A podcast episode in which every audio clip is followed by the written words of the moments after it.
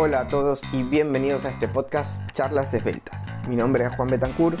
y los invito a acompañarme a descubrir nuevas ideas para mantener en forma los presupuestos de inversión de tiempo, dinero y energía en proyectos personales.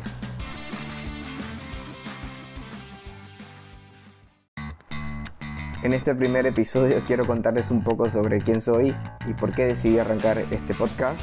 Y también quiero hacer un repaso general sobre lo que comúnmente llamamos metodologías ágiles, cuáles son, para qué sirven y por qué, sobre todo por qué creo que son tan importantes en el mundo y en el contexto actual.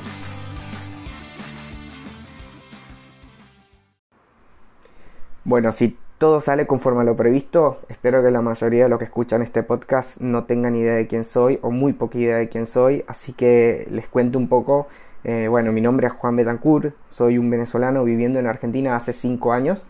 y, que está en un punto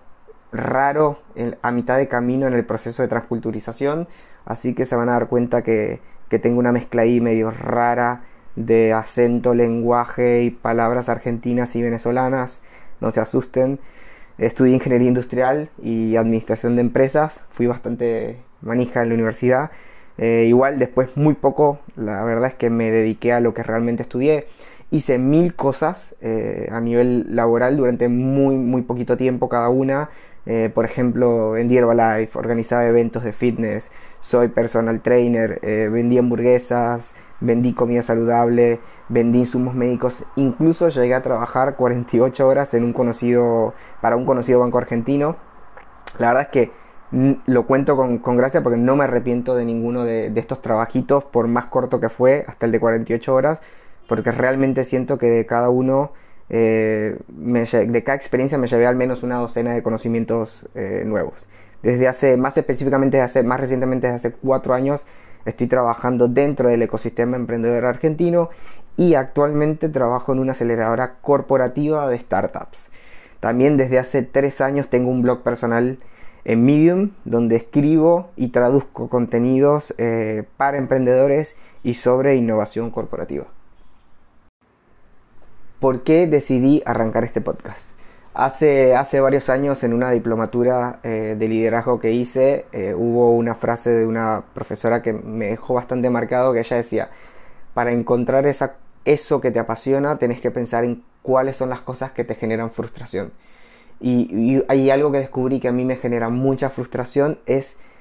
la carencia de contenidos de calidad para emprendedores en español porque la verdad es que hay un montón de contenidos muy buenos y muy actuales que se generan, pero siempre es en inglés y nunca hay, eh, nunca hay versiones eh, en español. Em, así que un poco por eso fue que hace tres años decidí arrancar mi blog en Medium, porque de hecho si se fijan, eh, por lo menos la mitad de los contenidos no son contenidos que generé o que escribí yo mismo, sino que son contenidos que leí que estaban originalmente en inglés y le pedí autorización al autor em, para traducirlos y disponibilizarlos en español. Así que la verdad es que eso es un poco de la razón por la cual decidí arrancar este podcast. Eh, no es una forma de competir con el blog, es una forma de complementar a mi modo de ver eh, lo que hago un poco en mi blog de Medium. Bueno, primero antes de hablar de por qué creo que estos frameworks, eh, la existencia y el uso de, estos frameworks o metodologías ágiles son tan importantes, voy a arrancar con un dato de color, que me encantan los datos de color, y, primero voy a aclarar que este dato de color no tiene ninguna o muy poca implicancia en términos prácticos en los que vamos a charlar, pero es interesante saberlo y es que usualmente la gente habla de metodologías ágiles cuando se refiere a Lean Startup, Design Thinking y Agile, que son las, eh, digamos, las tres más difundidas y conocidas, em, pero cuando en realidad la mayoría de ellas no son metodologías, la mayoría de ellas son frameworks de trabajo, son filosofías eh, de trabajo, em, pero bueno, la gente se refiere a ellas en general en español como metodologías ágiles, así que van a ver que yo siempre como voy a estar pimponeando entre llamar framework o metodología cuando, cuando corresponda y englobarles a todos dentro eh, del concepto de metodologías ágiles. Pero bueno, un poco ¿Por qué a mí me parece tan importante conocerlas y utilizarlas, obviamente? Porque conocerlas sin utilizarlas no tiene mucho sentido. Em, y, por qué también me apasiona tanto escribir sobre esto y difundirlo. Em, creo que hay dos razones principales. La primera tiene que ver con que todas ellas, todas ellas, todos estos frameworks o metodologías son el resultado de cientos y miles de autopsias post-mortem a empresas que fracasaron. Entonces, de, alguno, de una u otra forma, eh, sirven como un proceso eh, de acumulación de aprendizaje eh, como sociedad, como humanidad. Digo, es acumular aprendizaje de sobre cosas que ya sabemos que no funcionan y es como si arrancaras tu compañía desde el momento cero a teniendo toda la experiencia de haber tenido compañías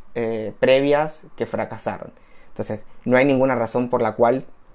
eh, me parece, no hay ninguna razón lógica ni válida por la cual alguien no quisiera iniciar su compañía con una ventaja eh, como esa. Y también porque te permite eso, al mismo tiempo te permite reducir el riesgo de, eh, de emprender, ¿no?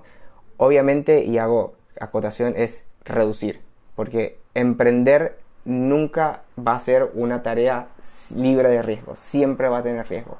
Pero hay un montón de formas de ir reduciendo ese riesgo o, como, como, en inglés se le suele llamar de risk o, ir sacándole como eh, magnitud al riesgo que involucra eh, llegar a ese emprendimiento. Esa es una de las razones. La otra de las razones por las cuales eh, creo que es tan importante también tiene que ver con que realmente emprender es un proceso que demanda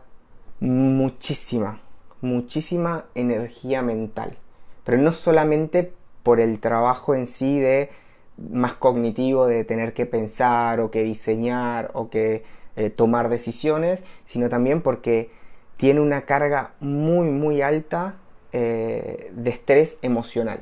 ¿sí? De hecho, yo creo que una de las tareas más difíciles a la hora de, ser líder de un, de un, proyecto, de un emprendimiento, tiene más que ver con eh, la parte emocional que con la parte por ahí cognitiva o técnica de, saber qué decisiones tomar, de, tener la data a la mano, de, incluso de, tener inteligencia eh, de negocios. Entonces, las metodologías para mí, lo segundo que te traen es que en este proceso donde mucho requiere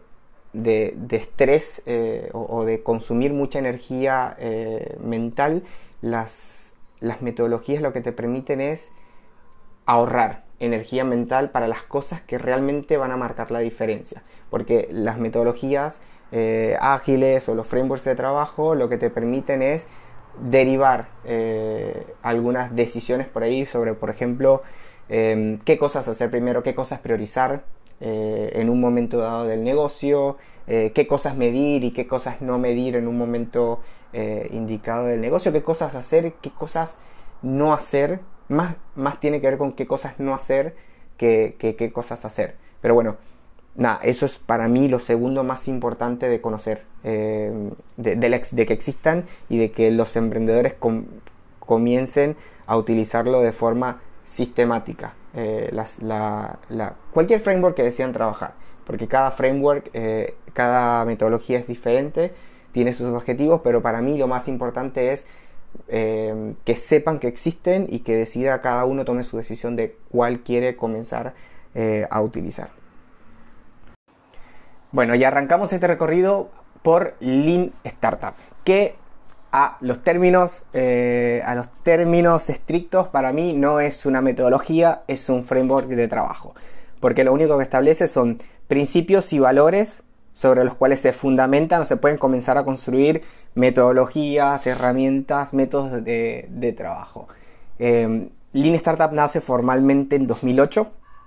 con la publicación eh, del libro del mismo título, Lean Startup de Eric Rice, pero Nobleza Obliga, el trabajo de Eric está muy muy influenciado y basado en Lean Manufacturing de Toyota, que seguramente los que, los que estudiamos ingeniería industrial o los que estudiamos ingeniería los vimos hasta el hartazgo en la universidad, em, y también en lo que es el trabajo previo de Steve Blank, que es una persona que recontradmiro y como mínimo eh, creo que debe ser considerado el abuelo de Lean Startup.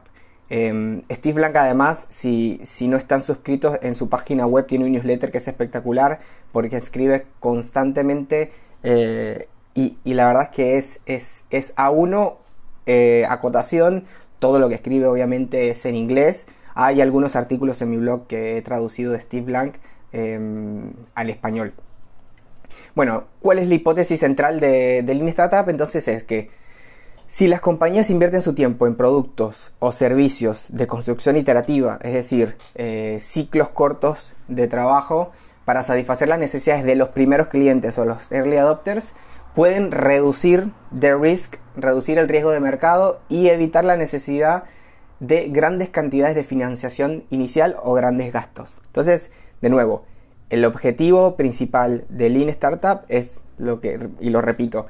reducción de los desperdicios. Desperdicios de tiempo, desperdicios de dinero y desperdicios de energía. Y otra acotación también muy importante para mí hacer en Lean Startup, creo que también hay que destacar un trabajo eh, muy bueno que hizo posteriormente Ash Mauria, que es otro autor que me encanta muchísimo, cuyo primer libro, Running Lean, es un, es un libro que lleva a, un método eh, muy, muy, muy, muy práctico, eh,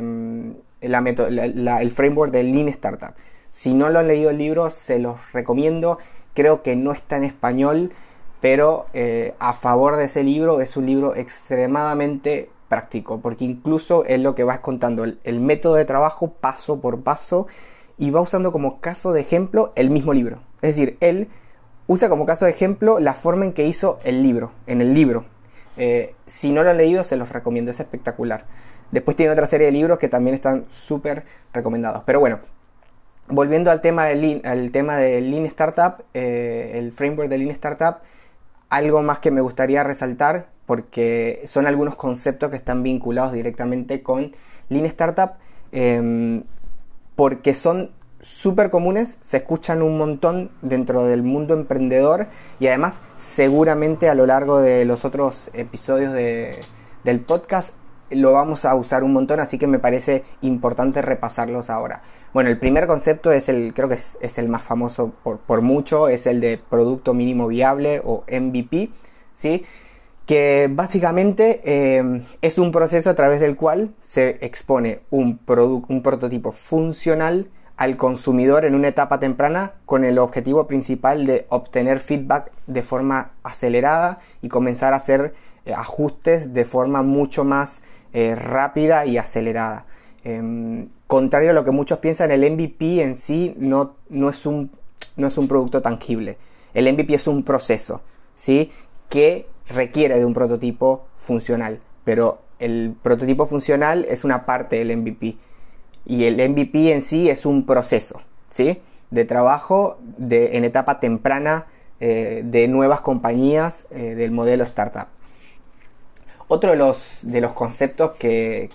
se habla mucho es eh, los, los, experimentos split, split test o los A-B testing, que también es un concepto espectacular y que es una, herramienta súper recomendada para cualquier etapa. Y esto es, esto es una herramienta ideal para desde el inicio hasta la madurez de la compañía, que básicamente lo que consiste es en someter a, a los consumidores dos conceptos con una sola variable eh, o con una sola variable que cambia. Y, en base a eso medir cuál es el impacto real que tiene sobre una métrica específica, sobre un resultado específico. Se utiliza muchísimo en lo que es sobre todo marketing, Para probar diferentes campañas, es decir, si mantengo el mismo mensaje, la misma imagen, pero le cambio una palabra, cómo me afecta, por ejemplo, en la cantidad de clics que las personas hacen sobre mi anuncio, cómo afecta sobre la calidad de, los, de las personas que terminan ingresando a la web y que terminan haciendo una acción concreta. Otro de los, em, de los conceptos es el de indicadores accionables, ¿sí? que es el, como la antítesis de la vanity metric o la métrica vanidosa, que es para mí un, cáncer em, que, está, que es súper, súper común encontrarlo eh, para mí en el mundo emprendedor, yo lo veo un montón y es el cuando vos estableces indicadores que sabes que, por dos cosas, que sabes que sí o sí siempre van a lucir lindos, pero que en realidad eh, no reflejan la realidad del producto y que no son accionables, porque en realidad no eh, son fidedignos del comportamiento real del consumidor o de la conducta del consumidor. Por ejemplo, una métrica vaniosa muy, muy, muy común en el mundo emprendedor es, eh, en el caso de los emprendedores que tienen eh,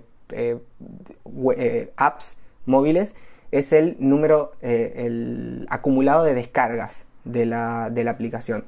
Y esto es una métrica vanidosa por dos razones. La primera es porque usualmente lo utilizan como una métrica acumulada, cuántas descargas tiene, y es una métrica que obviamente nunca va a bajar, porque se acumula, ¿sí? Entonces siempre va a ir hacia arriba. Y número dos, y más importante que, el hecho de que sea acumulativa, no eh, necesariamente está vinculado con, la, con el valor real que vos le aportás al consumidor. Porque, por ejemplo, eh, seguramente a todos nos ha pasado que en algún momento nos descargamos una aplicación al teléfono, la comenzamos a usar, nos pasó algo, no nos terminó gustando, eh, nos quisieron cobrar un montón de plata y para nosotros no valía eh, lo que nos querían cobrar en, contraposición con el valor que nos agregaba y la dejamos o la, o la desinstalamos o la dejamos instalada pero no la usamos mucho más. Entonces, el problema con esta métrica es que realmente no te permite tomar decisiones sobre el consumidor, el usuario y, el valor que encuentra en tu, en, tu, en tu solución, sino que simplemente sirve para que se vea lindo en la presentación, pero está lejos de estar vinculada a métricas de performance de la solución.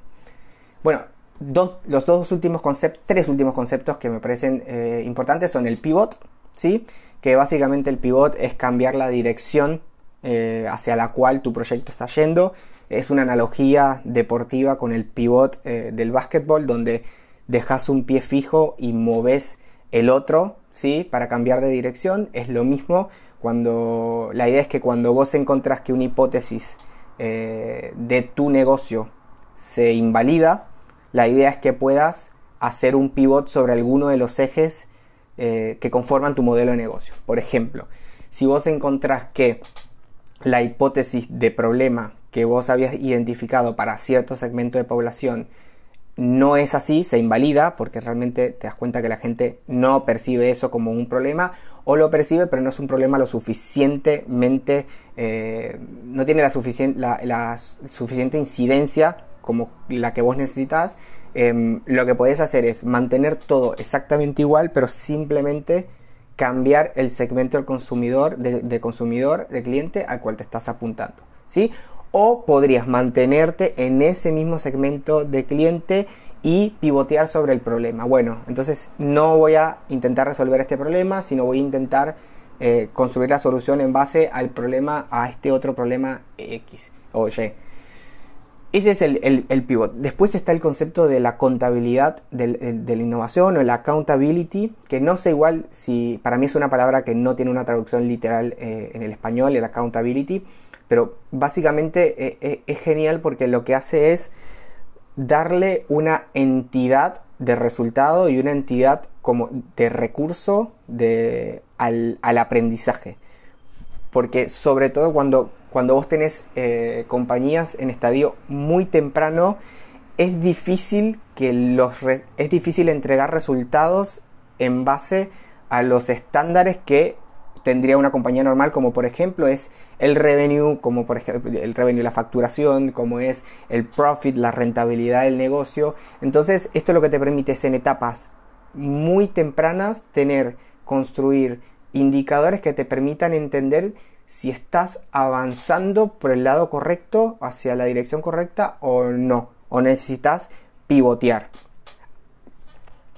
El último de los conceptos es, el, bueno, por supuesto, el de crear, medir y aprender, que es, eh, es, el núcleo central de la metodología de Lean Startup y, explica lo que se debería hacer entre las fases de ideación, ¿sí? o crear, eh, crear una hipótesis y por consecuencia de esa hipótesis crear un experimento, un prototipo para ese experimento, codificación o, medición, medir, bueno, establecer cuál es en ese experimento qué es lo que querés aprender y, cómo vas a medir eh, si, ese, si, ese,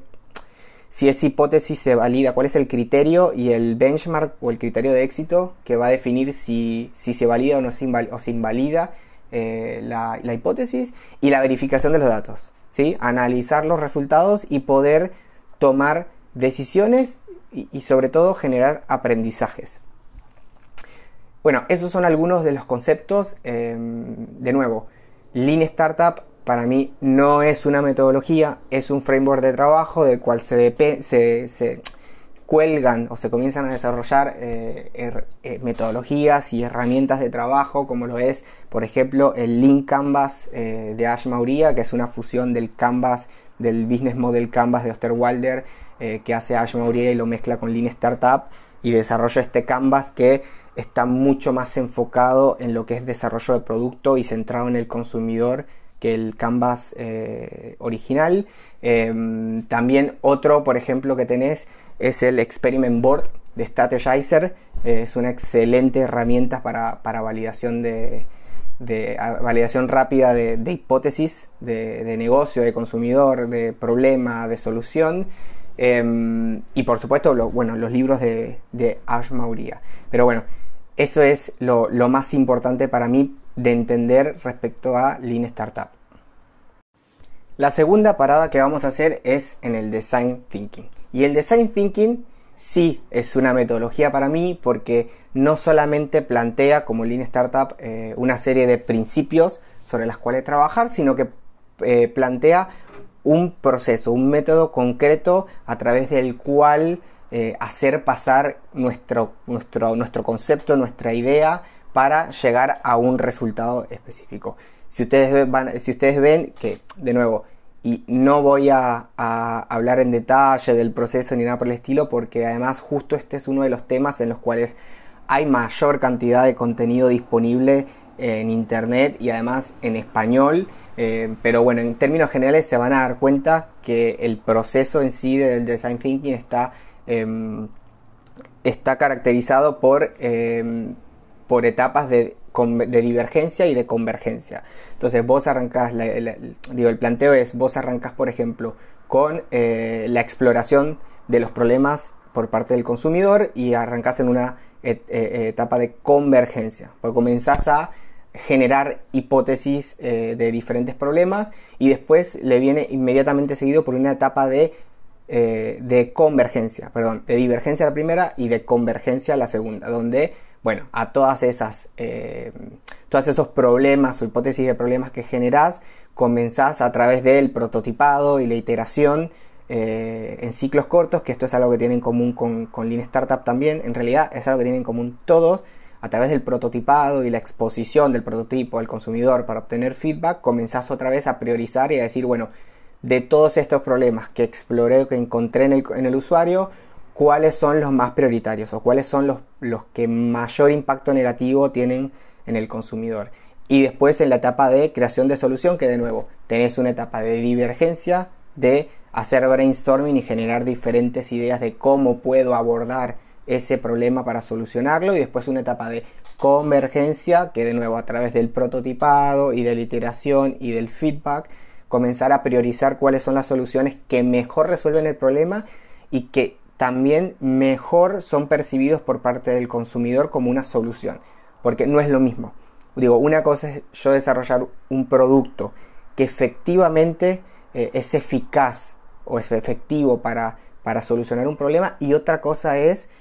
que el consumidor perciba a esa solución como una solución válida y que la decida utilizar. Porque si no la utiliza, obviamente no, no nunca va a poder cerrar el circuito eh, de del ciclo de vida de mi producto. Pero bueno,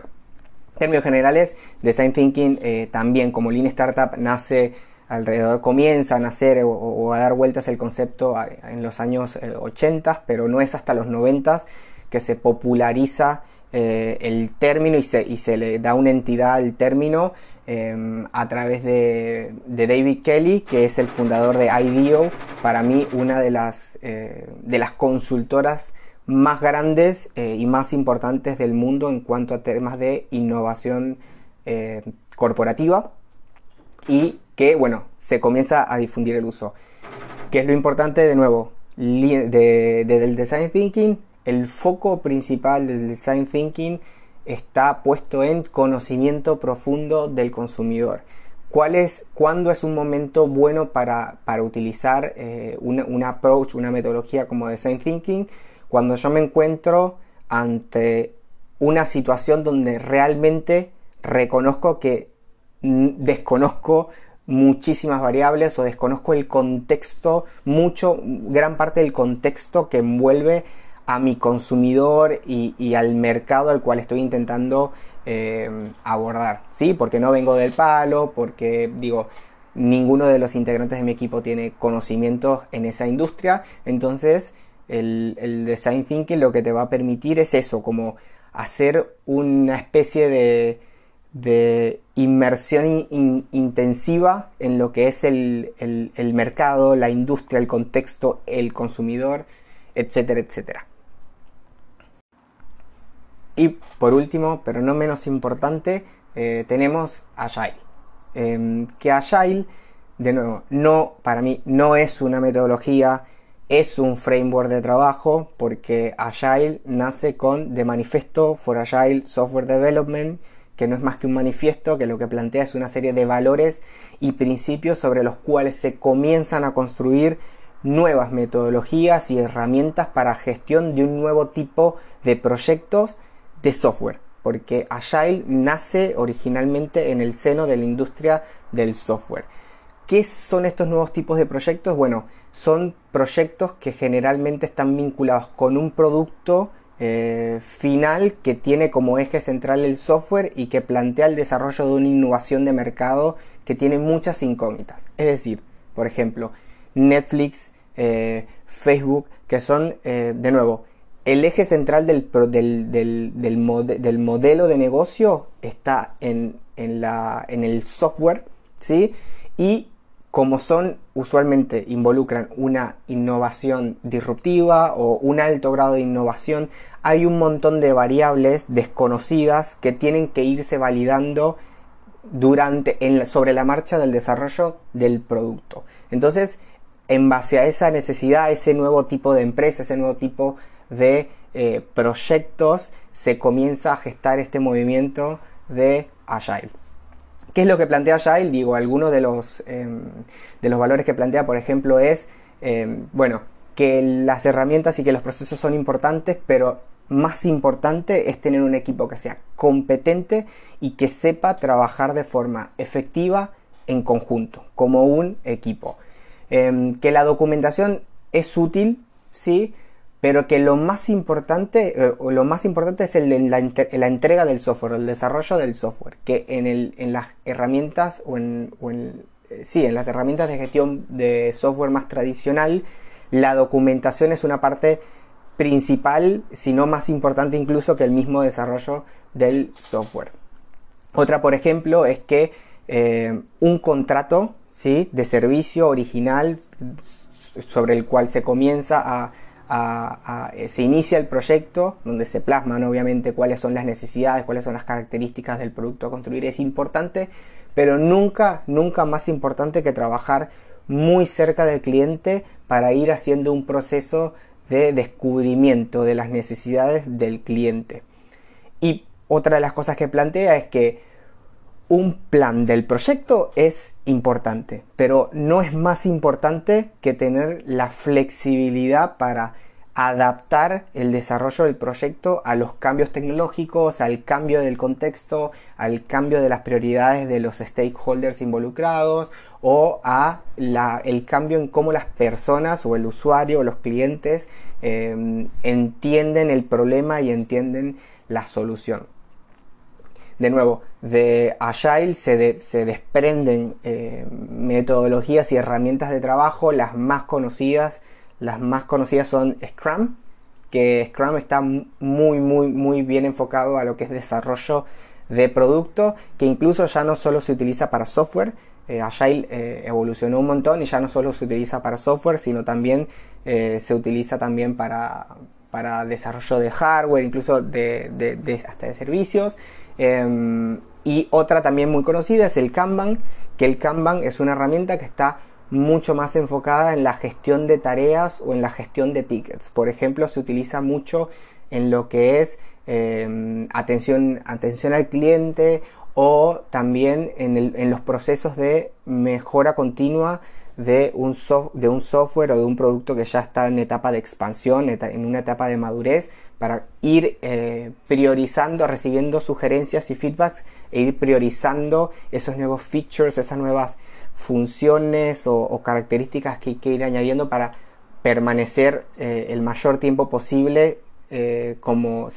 mantenerse, seguir siendo relevante para el consumidor o para el cliente que tiene el producto. Algo que es muy, muy importante sobre, sobre Agile es que, de nuevo, en base a sus principios, en base a sus principios, algo que es clave dentro de cualquier eh, proyecto que quiera basarse en Agile es el tema de el equipo. ¿sí? El talento forma, eh, pasa a formar parte esencial del éxito del, del, negocio, porque al vos romper con el esquema tradicional de darle prioridad a los procesos, entonces eso tenés que compensarlo con personas que sean que tengan que tengan expertise que tengan suficiente criterio para tomar sus propias decisiones. Porque usualmente las herramientas eh, de gestión que están basadas en Agile son herramientas de horizontalidad, donde no existe una estructura jerárquica, eh, sino existe más un trabajo colaborativo y eso requiere obviamente de que las personas tengan no solo una preparación específica en la, herramienta o en, la herramienta de gestión, sino también en su, en su área de expertise y criterio para tomar decisiones en conjunto con el equipo. Esto es como a términos generales lo que, lo que es Agile, em, que como les dije está pensado de nuevo con el objetivo principal de darle velocidad al proyecto sin, eh, sin descuidar lo que es el resultado o la calidad del producto final, pero de nuevo, calidad pensando con el consumidor en el, en el, en el centro de la discusión. Digo, calidad pensando, eh, medido en cuanto a si realmente les es útil al consumidor para resolver eh, uno o, varios problemas eh, en cuestión. Bueno, hicimos un repaso sobre las tres metodologías ágiles o las principales, que son las más definidas, y aprendimos un poco, bueno, de nuevo, todas tienen, comparten similitudes o comparten cosas comparten también, tienen también diferencias. ¿Qué comparten las tres? ¿Qué es lo más importante que, sepan y que unen a las tres? Bueno, las tres plantean el trabajo iterativo, trabajar en sitios muy, muy cortos, eh, o lo más cortos posibles eh, de desarrollo para maximizar el feedback que, que podemos obtener de parte del usuario. Las tres eh, plantean como principio el desarrollo centrado en el consumidor y en el consumidor en el medio de todo, de todos los procesos, de todas las decisiones que tomamos durante el proyecto. Y también las tres plantean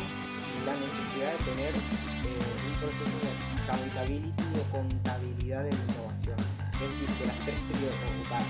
valoran el aprendizaje de